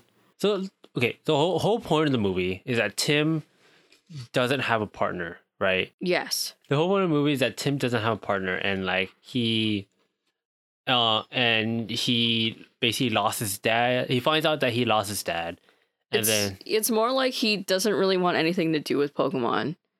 yeah, I don't know why though. Because there's no reason why he wouldn't want to have a Pokemon. Yeah. I don't know why he doesn't want a Pokemon. It was, I think they implied it was because he was supposed to go. Like, I don't know what happened to He all his other Pokemon. He wanted to be a Pokemon trainer, but he decided not to. he wanted to be a Pokemon trainer. He was going to be in a competition. And then Oh on that, that day, his mom died. yeah. And then he stopped. He moved in with his yeah, grandma. that's why. That's why. But what, like, what, what happened to all of his Pokemon? Released them, I guess. Oh, I mean, what else are you gonna do? Just keep them in your PC, trapped forever? yeah. I mean, that's how it works in the game. Yeah, I guess that's why he doesn't want to deal with Pokemon anymore. I guess. In some roundabout way, Yeah. that's It's never really eh, presented that way. It was presented more that way of like why he doesn't talk to his dad anymore. yeah. But I guess it's presented in a way that like, oh, that's why he doesn't want to be with Pokemon anymore. There's a really there's supposed to be a really emotional scene between Ryan Reynolds Pikachu and um Tim, I guess the main character of the movie, Mm, and he's talking about his dad and how he should have spent more time with his dad. yeah. And Ryan Reynolds is pretty good. Ryan Reynolds' voice acting is surprisingly good. Yeah. Like I, would never thought he would be a good voice actor, but he is a pretty decent voice actor. Yeah, he was pretty good in that scene. Yeah. Ryan Reynolds, at Mm. least. But the guy who played Tim, man, Ryan Reynolds is probably the only good like actor in the movie, and he even he is not acting really. He's just voice acting majority of it. Mm. There's only so much you can carry like voice acting in a live action movie, and Ryan Reynolds isn't enough, basically. he he wasn't enough to carry the movie at all. I mean, he was he was probably the best part about the movie. Easily, he's Hands- easily the best. part. Hands down, he was the best part about the movie. but that's not saying much. yeah, because everyone else was pretty bad. Mhm. Like the partner, like the the Wh- which girl is- character was not very good. Which is a shame because I, I was watching an interview with uh some of the people with the cast. with the cast, yeah. And Tim, the person who plays Tim, is an honest to god like Pokemon fan. Oh no way, really? Yeah, he knows his Pokemon. Wow, hmm that is really too bad Yeah, because he did not do well in this movie. yeah, he, he's- yeah. Like he okay, he knows most of his Pokemon because I I remember uh, I was watching a video of him, um, basically quizzing like are these Pokemon or not, right? And he only got like I think two wrong, right? Mm-hmm. He got Stakataka wrong. He thought it wasn't a Pokemon. I'm not surprised you don't know it. It's one of the Ultra Beasts in Gen 7. Oh, okay. Yeah. Oh, it's the wall. No, it's No. the blocky dude. He it's in it's one of the Ultra Beasts in Gen 7 that only appears in Ultra Sun and Moon. Oh, okay. Yeah. So so it doesn't appear regular Sun and Moon, it appears in Ultra Sun and Moon. Oh, Stack okay. Attacker. And he got for some reason he got Zigzagoon wrong. Zigzagoon. Was it drawn in a weird way? No, they just said the name. Oh. Yeah, they just said the names like is it a Pokemon or not. Another a fun Easter egg in that video though uh, is that they they're like Kabuterimon is that a Pokemon? I'm like ah, it's a Digimon. it's the big bug Digimon. Is it? yeah. For people who don't know, I'm actually a bigger Digimon fan than I am Pokemon fan. I love Pokemon. Don't get me wrong. I just like Digimon just a little bit more. Sarah's over there be like, mm-hmm, yeah, sure. Mm-hmm. I like Pokemon way more than Digimon, but I didn't No, grow up. fair. I didn't grow up with Digimon really. No, that, that's completely fair. Like Digimon has not been great recently. I like I like the games. I do, I do really like Digimon. The games are really solid. Yeah, I liked my favorite Digimon growing up was Gatomon. I had like a few. I had I really liked Gatomon. I Mhm. liked the Agumon. Entire line. Yeah, the Agumon line, Mm. and I liked um Lilymon. Oh yeah. And do you remember when Lilymon like died? that was like really This- tragic. There's a lot of Pokemon that die, and like I did not expect that. You mean Digimon? Yeah, Digimon that die, and it was like I did not expect that. Like when Leomon first died, and like uh, was it Lizardmon, uh, Wizardmon, or Sorcerermon? I forgot. But when he died in um Digimon 02, like that was surprising. Yeah, I just remember. Spoilers for Digimon, I guess. I just remember some like something happening to Lilymon, and I was so like devastated. Mm. I was like, "Oh my god!" If you guys ever had a chance have a chance to watch Digimon again, I highly suggest it. Watching the first three seasons of Digimon is honestly like, really good. And if you only want to watch like one season, season three is standalone. You don't need to watch anything else. But season three of Digimon is probably one of the best seasons. That's me. I, I really like Digimon, if you guys can't tell. But anyways. Um yeah, like the main Tim, he likes Pokemon, right? He he's an honest, honest to god like Pokemon fan, but like it's a shame because he he just doesn't do that well in this film, yeah. and I don't know if it's just him or it's the script. Mm. I have a feeling it's the script because there's not a lot for him to do, and when there is stuff for him to do, like I said, like with the Mr. Mime scene, he's good, Yeah. right? Or like when he first meets the Pikachu, like oh that's actually a convincing performance, but everything else was like that's kind of weak.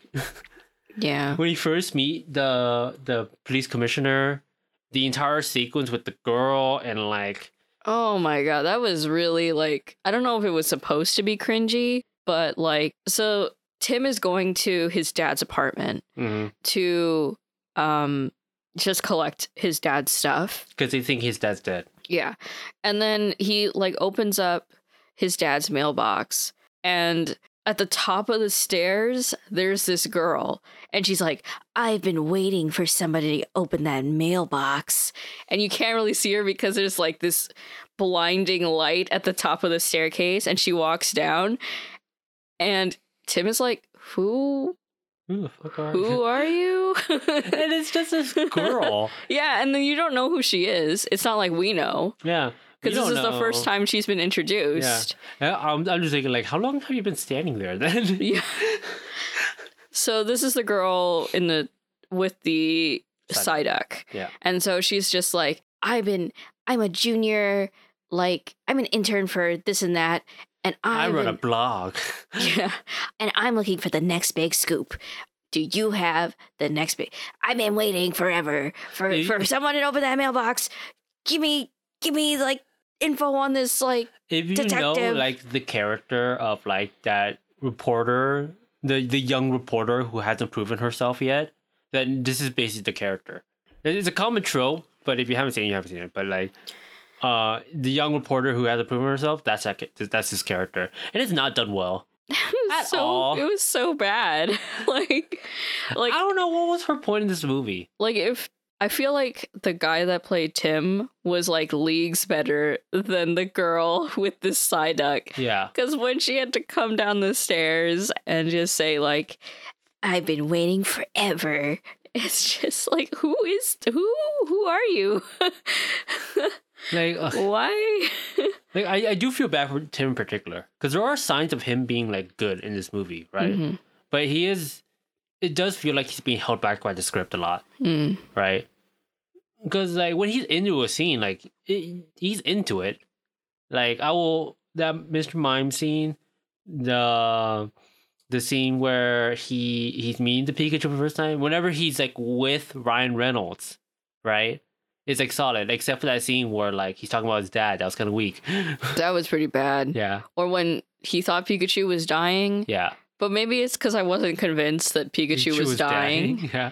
I was like, he's not gonna die. And come on, you still got like 30 minutes left of this movie. the The entire dialogue of this movie feels pretty stiff. Mm, Right? Yeah. There's not a lot that feels natural. I feel like the only natural bits come from Ryan Reynolds. hmm And that's not saying much. Yeah. You know?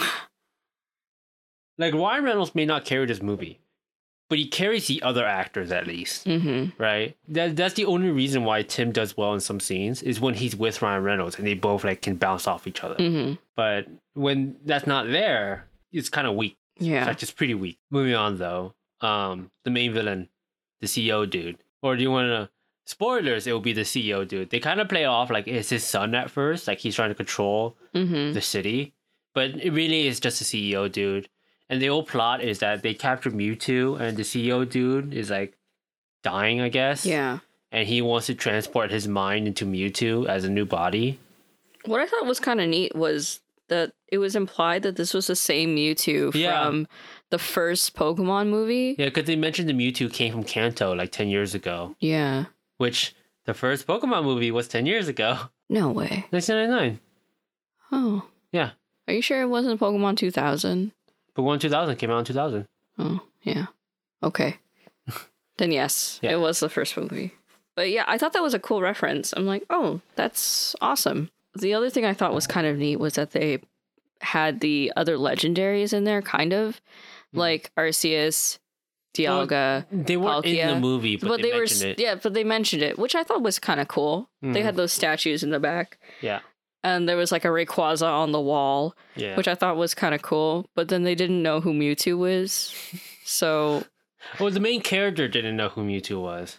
But it kind of makes sense to not know who Mewtwo is since he wiped people's memory, so Okay. they shouldn't know who he is. Yeah. So I guess in theory, No one should know who Mewtwo yeah, is. nobody should know who Mewtwo is. That's whatever. Like that's that's plot holes from a different movie. Mm, like Yeah. Like there's a very like oh I guess that doesn't make sense, but it's it's one of those things where like I guess he wasn't the original Mewtwo, but it's whatever, right? Mm-hmm. It's just like a reference, I guess. hmm I kind of wish though that like Team Rocket was behind everything. Yeah, because the the they kind of heavily imply at one point. yeah, because it was called R. That was So- the, the entire point of the movie, though half the mystery of this movie, which gets dropped kind of er- early on in order to come back in the end, was there is this gas basically that turns Pokemon into, I guess, wild Pokemon. yeah. So it's kind of like Zootopia. Yeah, it's kind of like Zootopia. I mentioned that in the movie, like this is just the plot of Zootopia. And on the capsule where the gas is being held, it has an R on it. I was like, oh, it might be like Team Rocket. There were even kids in the audience that Mhm. were like, "Oh, it's Team Rocket." Yeah, but no. Turns out, it's not Team yeah, it wasn't even Team Rocket. They didn't even show up. Nope. R. Oh, yeah, it was just some R, and then it, that's what the the little vial was called. The stuff it was Mhm. called R, and it was extracted from Mewtwo. Mm. And For some reason. so the reason was to because it makes Pokemon act like super distressed. Mm. And so if Pokemon are distressed and if people are distressed, then they can fuse them. No, it's only Pokemon. It's only Pokemon that needs to be distressed, I believe. Because the people are fine Oh, that's okay. So Yeah. only if the Pokemon are really distressed, Yeah. then you can fuse them. using Mewtwo's power. Yeah. I guess. And then create a perfect Pokebody, I guess. I guess. But it's like, why would you? I don't. It's because it's because the main villain's insane and he doesn't Yeah. really that he doesn't have a great motivation. Like honestly, like he won. He could have just lived his life as a Mewtwo. Yeah, he could have just like left and just been like, I'm a Mewtwo now. Woo! Yeah, But no, he had to like, all right, everyone has to fuse a Pokemon now. I'm like, okay, now you're just being a villain. yeah. Now you're just being an asshole. I don't know. why Not cool, man. Not cool. We didn't consent. You may want. You may want to be a Mewtwo, but none of us want to. Come on. Like, what else is there about this movie? that that Tim didn't know that Pikachu the the Ryan Reynolds Pikachu was Ryan Reynolds the whole time until the very last two minutes of the movie. Yeah. He didn't even know that that I Ryan mean, okay, Reynolds to was his fair, dad. He hasn't seen his dad in several years. He doesn't remember what his dad's voice sounds like. I guess so. Several years, I guess. It's one of those things. Like, I, I guess. I. You know what's so funny though, is that they hide Ryan Reynolds throughout the movie. Yeah, but you obviously know it's Ryan Reynolds. No, it's not even that. Like, so they have flashbacks into Tim's childhood to his dad, right? But they always hide his face because they wanted to be review at the end, right? But we don't know, like, what's what's gonna change if they show his face, right? Yeah. Like, oh, we see Ryan Reynolds' face now. Obviously, it's the Pikachu. Yeah. Whoa, is the Pikachu Ryan Reynolds? like nothing changed. It, it'll probably be, and in fact, it probably would have been like more impactful if they actually showed the face in the beginning, because it would have been like a nice reveal at the end, where it's like, oh, you haven't seen that face in so long, hmm right? But I, they just never show his face, which is like, uh, I don't know.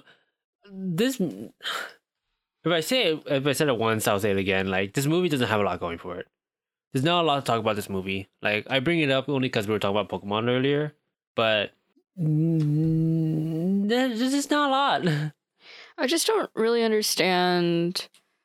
Um, also, like making a made up city Mm-hmm. instead of using a city that already exists Mhm. because Pokemon and people already live That was a weird in, line in movie. harmony. That's that's what they said in the first movie and what they've said in almost every movie. That was a weird line to bring up because like the movie they mentioned like oh Rhyme City, which is the Yeah. where they're at, is a unique city because Pokemon and humans live in harmony without Pokeballs.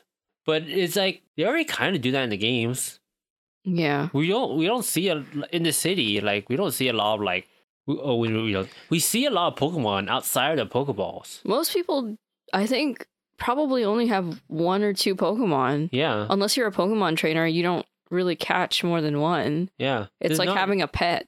You're How gonna many have pets six do you pets? need? Yeah. Yeah, and that's a good point. Like most people in the show and in the games only have one or two Pokemon. Like they don't have multiple unless they're actual trainers. Yeah. Yeah, because a lot of old people, they're like, oh, I'm here living with my, like, Furfrou. Yeah. I have something. this Machamp helping me around. Yeah. My Machamp is so useful. He carries big stuff for me and gets the peas on the top shelf or something. you know? That's a good point. Like most people only do carry like one or two Pokemon, and they most of the time they live outside of Pokeballs. Yeah, so it, it is kind of a weird subject to bring up. Like, oh, Pokemon and humans live in harmony without Pokeballs. I'm like, they kind of do that already. I mean, it's up to other people to like restrict your Pokemon to Pokeballs. And your Pokemon can decide whether or not they want to be in a Pokeball anyway. According to the show. Yeah. They don't have to be in a Pokeball if they don't want to. Yeah. Pikachu refuses to be in a Pokeball, Mm. and that's why he's not in one. Mm. And Psyduck always jumps out of his Pokeball. Yeah. So, you know, Some some sweet Pokemon trivia for you. yeah, like a lot of Pokemon jump out of their Pokeball. Like, um, James's, uh, Carnivine or whatever. Oh yeah, it jump- does. yeah, it jumps out of its Pokeball. Mm. A lot of people carry their Pokemon with them. Yeah. Like, um, Misty carried Togepi around. Yeah. There's lots of like really weird like small things they could have done in this movie in order to make it more, I guess, faithful. Mm-hmm. This just this just bring up one thing. The the thing I always say that about whenever I complain about movies is I usually try to bring up things like what I would do to make the movie better, Mm-hmm. right? For me, what I would do to make the movie better, like I said earlier, I'll probably lean into more of the detective part, Mm-hmm. right? Because if you're not gonna have a you're gonna have a Pokemon movie and not feature Pokemon battles, you have to feature something else. They yeah, because Pokemon battles were like outlawed in Rhyme City. Yeah. That's why like the uh in the scene with the Gengar and Charizard fighting each other, that's like a underground ring, basically. Yeah. basically. Which to me, I'm just like, why are you gonna take out Pokemon battles from Pokemon? Yeah. But like for me, if it if you're not gonna have you're not gonna feature Pokemon battles, you gotta lean into the detective part. Have like a really simple kid mystery that you can have throughout the movie, right? yeah. And then just leave the clues there so they're able to solve it by the end. I would have been, you know, instead of a Pokemon battle, I would have rather had those sh- the shows, the pageants, Contests? yeah, the co- the contests Mm-hmm. instead. I don't know. I thought that would be cool. I mean that that's a weird side side plot line to bring up in this movie in particular. Yeah, instead of an underground ring. Mm-hmm. But I mean then- that's also weird, but but we could still have the Loudreds. We could still have the the Charizard. I guess. Um, like you can still bring it up, but I feel like most people prefer to have a Pokemon battle than like a concert, uh, not co- concert, uh, contest, Pokemon contest. Like I think that's one thing. That's the one thing I would definitely do if I was making this movie, is to lean into the detective storyline better. Mhm. Have a really simple mystery. Like just stick to what happened to his dad. Yeah. Stick to just that, and everything will be fine. Because like the fact that they brought up like the red gas, the R not red, the R gas, Mm-hmm. the the Mewtwo subplot line where they're like, oh, um, we gotta use Mewtwo in order to fuse the Pokemon together, and then we have to stop Mewtwo. The fact that they brought all that up, kind of like it, it makes it a more convoluted storyline than it should be. This is a kids movie. Keep it simple. Because think about it, like we had three different plot lines going on in this movie. We have Tim's dad, the R gas, and Mewtwo. But Mewtwo and the R gas are kind of like the same thing. But you don't find that out until like much later, Yeah. right? Yeah. Then we open up with Mewtwo, so it's like, oh, what's happening with Mewtwo? Then we find out that uh, oh, Tim's dad's dead, Yeah. and then we find out about the R gas, Yeah. right? And then apparently, like, in order to find out how Tim's dad is is gone, we have to find out about the R gas, and then by finding out about the R gas, we find out about Mewtwo. Mm-hmm. And by finding out about Mewtwo, we found out about Tim's dad. Which I guess, like, yeah, that sort of makes sense by like connecting all the plots together. But I feel like that's too complicated for like a kid's movie. I suppose so. Yeah. Because like, the reason why I say that is because it, it, it's not necessarily like too complicated for a kids movie. It's too complicated for a mystery for a kids movie, Mm. right? Like, if you'd be fine doing that if it was like a two-hour Pokemon movie that features this, right? but it kind of doesn't. Like if if I was writing this movie, I would only have Tim's dad going going missing, and then find out about Mewtwo. Yeah. I would take out the R gas subline subline altogether, and just have Tim and this Pikachu trying to find out why his dad went missing, hmm and by finding him out, find out that like oh he was investigating this secret base thing, and they have Mewtwo captured, right? Yeah. uh, and then they, and then by I guess rescuing Mewtwo or whatever, they they find out what happened to Tim's dad. hmm But they don't do that. They add this extra plot of the R gas, and then they add the, this this villain motiva- motivation to fuse human and Pokemon together. Which I thought was kind of unnecessary to even have it in there. Yeah, I was like, why can't it just be some bad guy who wanted to capture Mewtwo? like the first movie. Yeah. well, not even the first. I mean, but the first movie- Mewtwo was the villain, but like in in general, like why don't you have it as like any other Pokemon movie where they want to capture the legendary? And Mewtwo, I thought was gonna come, was gonna leave with like a really cool line, Mm, like how he did in the first movie. yeah. Because Mewtwo had some really cool lines. It had some interesting philosophical lines. That yeah, movie. which we weren't really expecting from a Pokemon, movie. Yeah. Yeah, like let me wait, I'm going to look it up. Okay. So here's the quote, right? And this is from the first Pokemon movie, which if you're a Pokemon fan, you pretty much know the quote, right? hmm Or you you know that it's a really good quote. yeah. yeah. So it's it says this is what he says at the end of the movie when he's taking all the clones away Mm. to the to the promised land or whatever for clones. It's the Right. garden, yeah. So he says, I see now that the circumstances of one's birth are irrelevant. It is what you do with the gift of life that determines who you are. This is a kids' movie, dubbed by 4Kids. Okay? And they have a line like that. This is ridiculous. And the end of the Detective Pikachu movie, he was like, see you later, basically. I I I I fulfilled our promise because the dad had to get the son for Yeah. some reason, and then he reunites the son and dad, and he just bails. Yeah. dudes. And that's it. That's it. And it's like he didn't even leave with a cool quote. Mm. Like just tie everything together. Another thing I would have done to to make the movie better, I would focus more on the Tim's qualities. Mm. right? Like hi- showing him doing his detective stuff was honestly kind of cool. hmm But like, I think it would have been cool if like he if we focus more about him being a trainer at one point. Yeah, because He was a trainer. he was one a trainer but the only time you get to see that is in the underground pokemon and he fighting mentioned rink. moves, right? yeah he's like oh pikachu should know volt tackle Yeah. or whatever Do th- do thunderbolt, thundershock. Ooh. yeah and he's like and I- I pikachu's it- like oh yeah I think it would have been cool if he actually like talked to to, to, to Pikachu and be like, "All right, here's what we have to do," and they just do it. yeah right? They Mhm. actually have a Pokemon battle, right? And because he's able to talk to Pikachu, they have an advantage that way. yeah I think that would have been cool, but they don't do that. nope that that's one thing I wish they would have done in the movie, like ha- have it lean towards Tim's qualities more.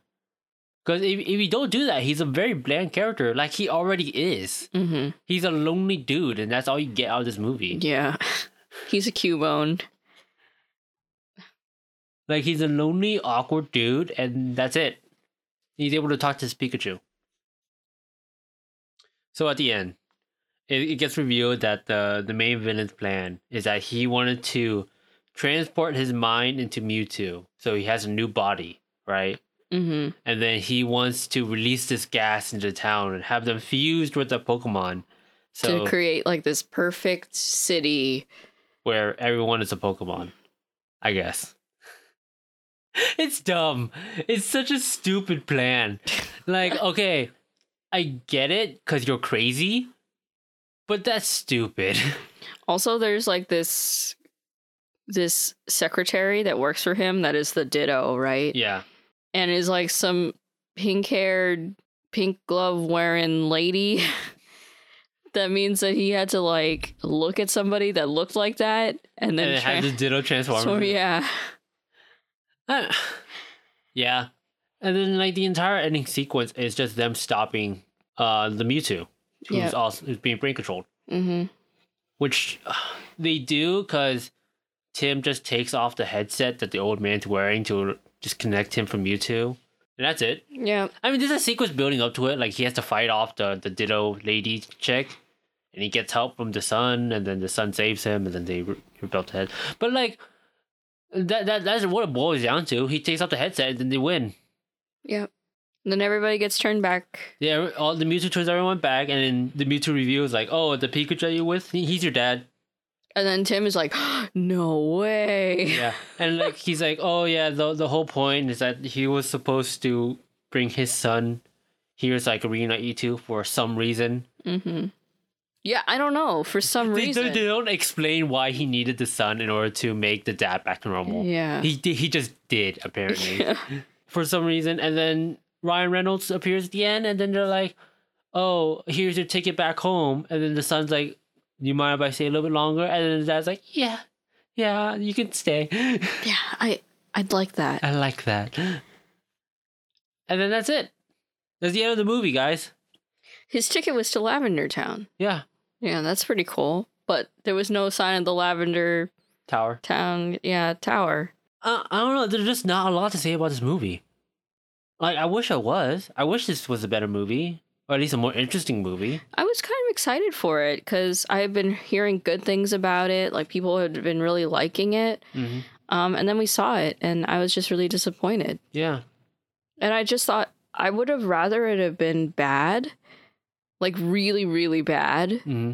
they're just boring. than boring. Ah, it was so boring. yeah, I don't know. Yeah. There's stuff I liked about it, like the Pokemon references and stuff. I thought that was pretty cool. But other than that, I mean, I just don't think it was. I don't think it was worth watching. It really wasn't. Like, yeah, it, it just wasn't worth watching. Because a majority of that movie is just them fucking around. I'm, I'm not exaggerating when I'm saying, like, a solid hour of this movie could have been cut out. There was one scene that I kind of thought was funny. Um, I mean, there was a few scene- scenes that I thought were were kind of funny, but one of them was like when Pikachu was like Ryan Reynolds. Ryan Reynolds Pikachu was like, "Let's go grab a coffee," mm. right? And so they're at this cafe, the the Noctowl Cafe or whatever, Yeah. and and he's talking to this Pikachu, and people are looking at him funny. Hmm. So he pulls out his phone Yeah. and he's trying to like look like he's talking to somebody on the phone. And I'm like, yeah, that is kind of. You, I mean, you would do that, right? Because you're talking to a Pokemon, and people don't really talk, to, Pokemon. Yeah. Yeah. Yeah, this movie. I mean, what else is there to say? Oh, I, I want to bring this up because I think it's actually kind of fascinating. The main character turns out to work in insurance, right? Mm-hmm. So Tim, he works for an insurance company, and I started thinking about him like, shit, that's like a lucrative business Yeah. in the Pokemon universe. Cause think about like wild Pokemon protection, like electrical problems, fire Pokemon, flooding. I mean, surf is a common move in the world, Mm-hmm. right? Uh, infestations, like, like, cause bug Pokemon travel in, um, like, like there's like wasp of like, uh, a bunch of Beedrills that comes out. Yeah. There's, there's- even Pokemon, there's invasive species, right? Mm-hmm. Team Rocket Insurance, because there's criminal organizations based off Pokemon, Mm-hmm. right? So like, I was thinking about like, oh my god, he works in insurance. That's a lucrative business. He probably makes a shit ton of money. That's why he was like, I'll just quit my job and get another one. yeah, Because he has a lot of money. I guess he's just not going to live with his grandma anymore. yeah, I guess so. We just visit. I mean, we don't even see the grandma. Yeah. Like, uh, that's not even important at all. I mean, you see her in a flashback. I guess I guess to close it out for the, this part, the movie's not worth watching. If you're interested, watch it on Netflix. There are some cool parts, but there are way more bad parts. Way more bad parts than this movie. What about you, Sarah? None. I just, I'm just, I was just so bored with it. Mm-hmm. It's just like I've said before. Like it, I just thought it was really boring. So I I honestly don't know how it's supposed to hold a kid's attention. if they weren't interested in Pokemon in the first place, I don't know how it's supposed to hold a kid's I feel like it's also not a very colorful movie. Yeah. Like it's very muted in its colors. Mhm. I think the only time it's actually kind of colorful and bright is the beginning when he's catching a cubone. Yeah. But then it's all in the city, right? So it's all dark and gray and gloomy, and then there's the neon lights, and it's just not very like exciting. It doesn't really pop. Um, even when you're showing, there you're looking around in the city. It's supposed to be like kind of like amazing that these Pokemon are just walking around, but it's like kind of just really dark and sad because he's walking around when his dad died or when Mhm. he thinks his dad's dead. Yeah. So it's not like even a magical moment. So it's a shame, honestly. yeah, I had I had high hopes, sort of, for this movie, more than the Sonic movie that's gonna come out. That's gonna be a movie. But um, yeah, I was really hoping that this movie would be good. Um, I never want a movie to be bad, and this movie especially, I didn't want it to be bad. And, and unfortunately, it's just not It's not good. just not that great. Um, it's not horrible, but it's not, and it's not bad. It's just forgettable. yeah. That's the that's probably the one thing that I can say about this movie. It's a very forgettable movie, um, but and it's a shame. It's really a shame. You know, as a Pokemon fan, and As a movie fan. and as a movie fan, it, it's just really, it's just really too bad. Yep. You just hope for a better movie next time. Yeah, I heard they're coming out with a second one. to Pikachu too. But I don't know how that would work. I was talking about it with my coworkers, right? I was like, how would that even work? Maybe, Well- maybe maybe they'll do what I said. They actually lean into the detective part. Yeah, but he's not a talking Pikachu anymore. I guess it's not important. Okay. I guess so. Uh, okay, so is there anything else you want to say before you close out? No, I don't think so. I think that's pretty much it. Yeah. So, Yeah. like I said, there may or may not be a podcast next week. Yeah, we will be at Fanime. Mm-hmm. Um, And if we do have a podcast next week, we definitely won't do a recap because there'll be like no comments. yeah. so, So, so we'll probably be actually maybe next week we'll probably talk about the convention. convention and what it's like for what it's been like for us to go to conventions. Yeah. So if there is a podcast next week, or at least a podcast after, uh, or at least next next week, Yeah. we'll we'll probably talk about conventions. Yeah. So if you any if you have any questions about conventions, like anime conventions or I guess conventions Whatever. in general. or in general, yeah. um ask ask away because we go to we've been going to conventions since High school. high school. Like we, the only conventions we haven't been to around here are like the big ones, Yeah. AX and Comic Con. Yeah. Which I feel like yeah, but we know enough about these conventions that we're like we're able to give advice about it. Yeah. So even though we haven't been to like really big conventions, we've been to Big enough. big enough conventions to know Yeah. what's what. and we know people who've been to like the really big conventions that we kind of know it by osmosis. But now, mm-hmm. like Exactly. we, we at least know what to prep for if we ever do go to these big conventions. Mhm. So if you have any questions about conventions, um, leave a comment. Yeah, and that's anything like hotels, like what you can expect at a convention. hmm And um um each convention is different obviously, so Yeah. But with that said, Yeah. Uh, thank you for listening, uh, and I very much appreciate it. Um, like I said, I feel comfortable saying this now, so share this with your friends. yeah. We we will Share with some appreciate yeah we will appreciate any uh extra watch time we get. Uh, we know that an hour, an hour and a half is a long commitment, but you know it's a podcast. You can Mhm. watch us whenever. It's not about like sharing it with like a lot of people. We just want, you know, a conversation. Yeah. So it doesn't really to us it doesn't matter like how many people are watching. Mhm. It just matters that we have differing opinions and we have a conversation going. Yeah. And that's really all that matters to us. Yep. So And if you want to leave a comment or ask a question, we have the I check the YouTube comments uh, every time we before we record. Mhm. Uh, if you're listening to us through Podbean because we actually have a Podbean Podbean site now. Yay. So if you want to download our podcast, you can download it there. Uh, or if you have a podcast player that uses Podbean, um, then you can listen to us through there. And you want to ask a question, but you can't leave a comment through Podbean or whatever. We have an email at just a couple Q and A dot com, um, at gmail.com. hmm So, with that said, this has been episode 11 of Just a Couple Thoughts. Wow. Very cool. And I'll see you guys next time. Alrighty. Bye, guys. Bye bye.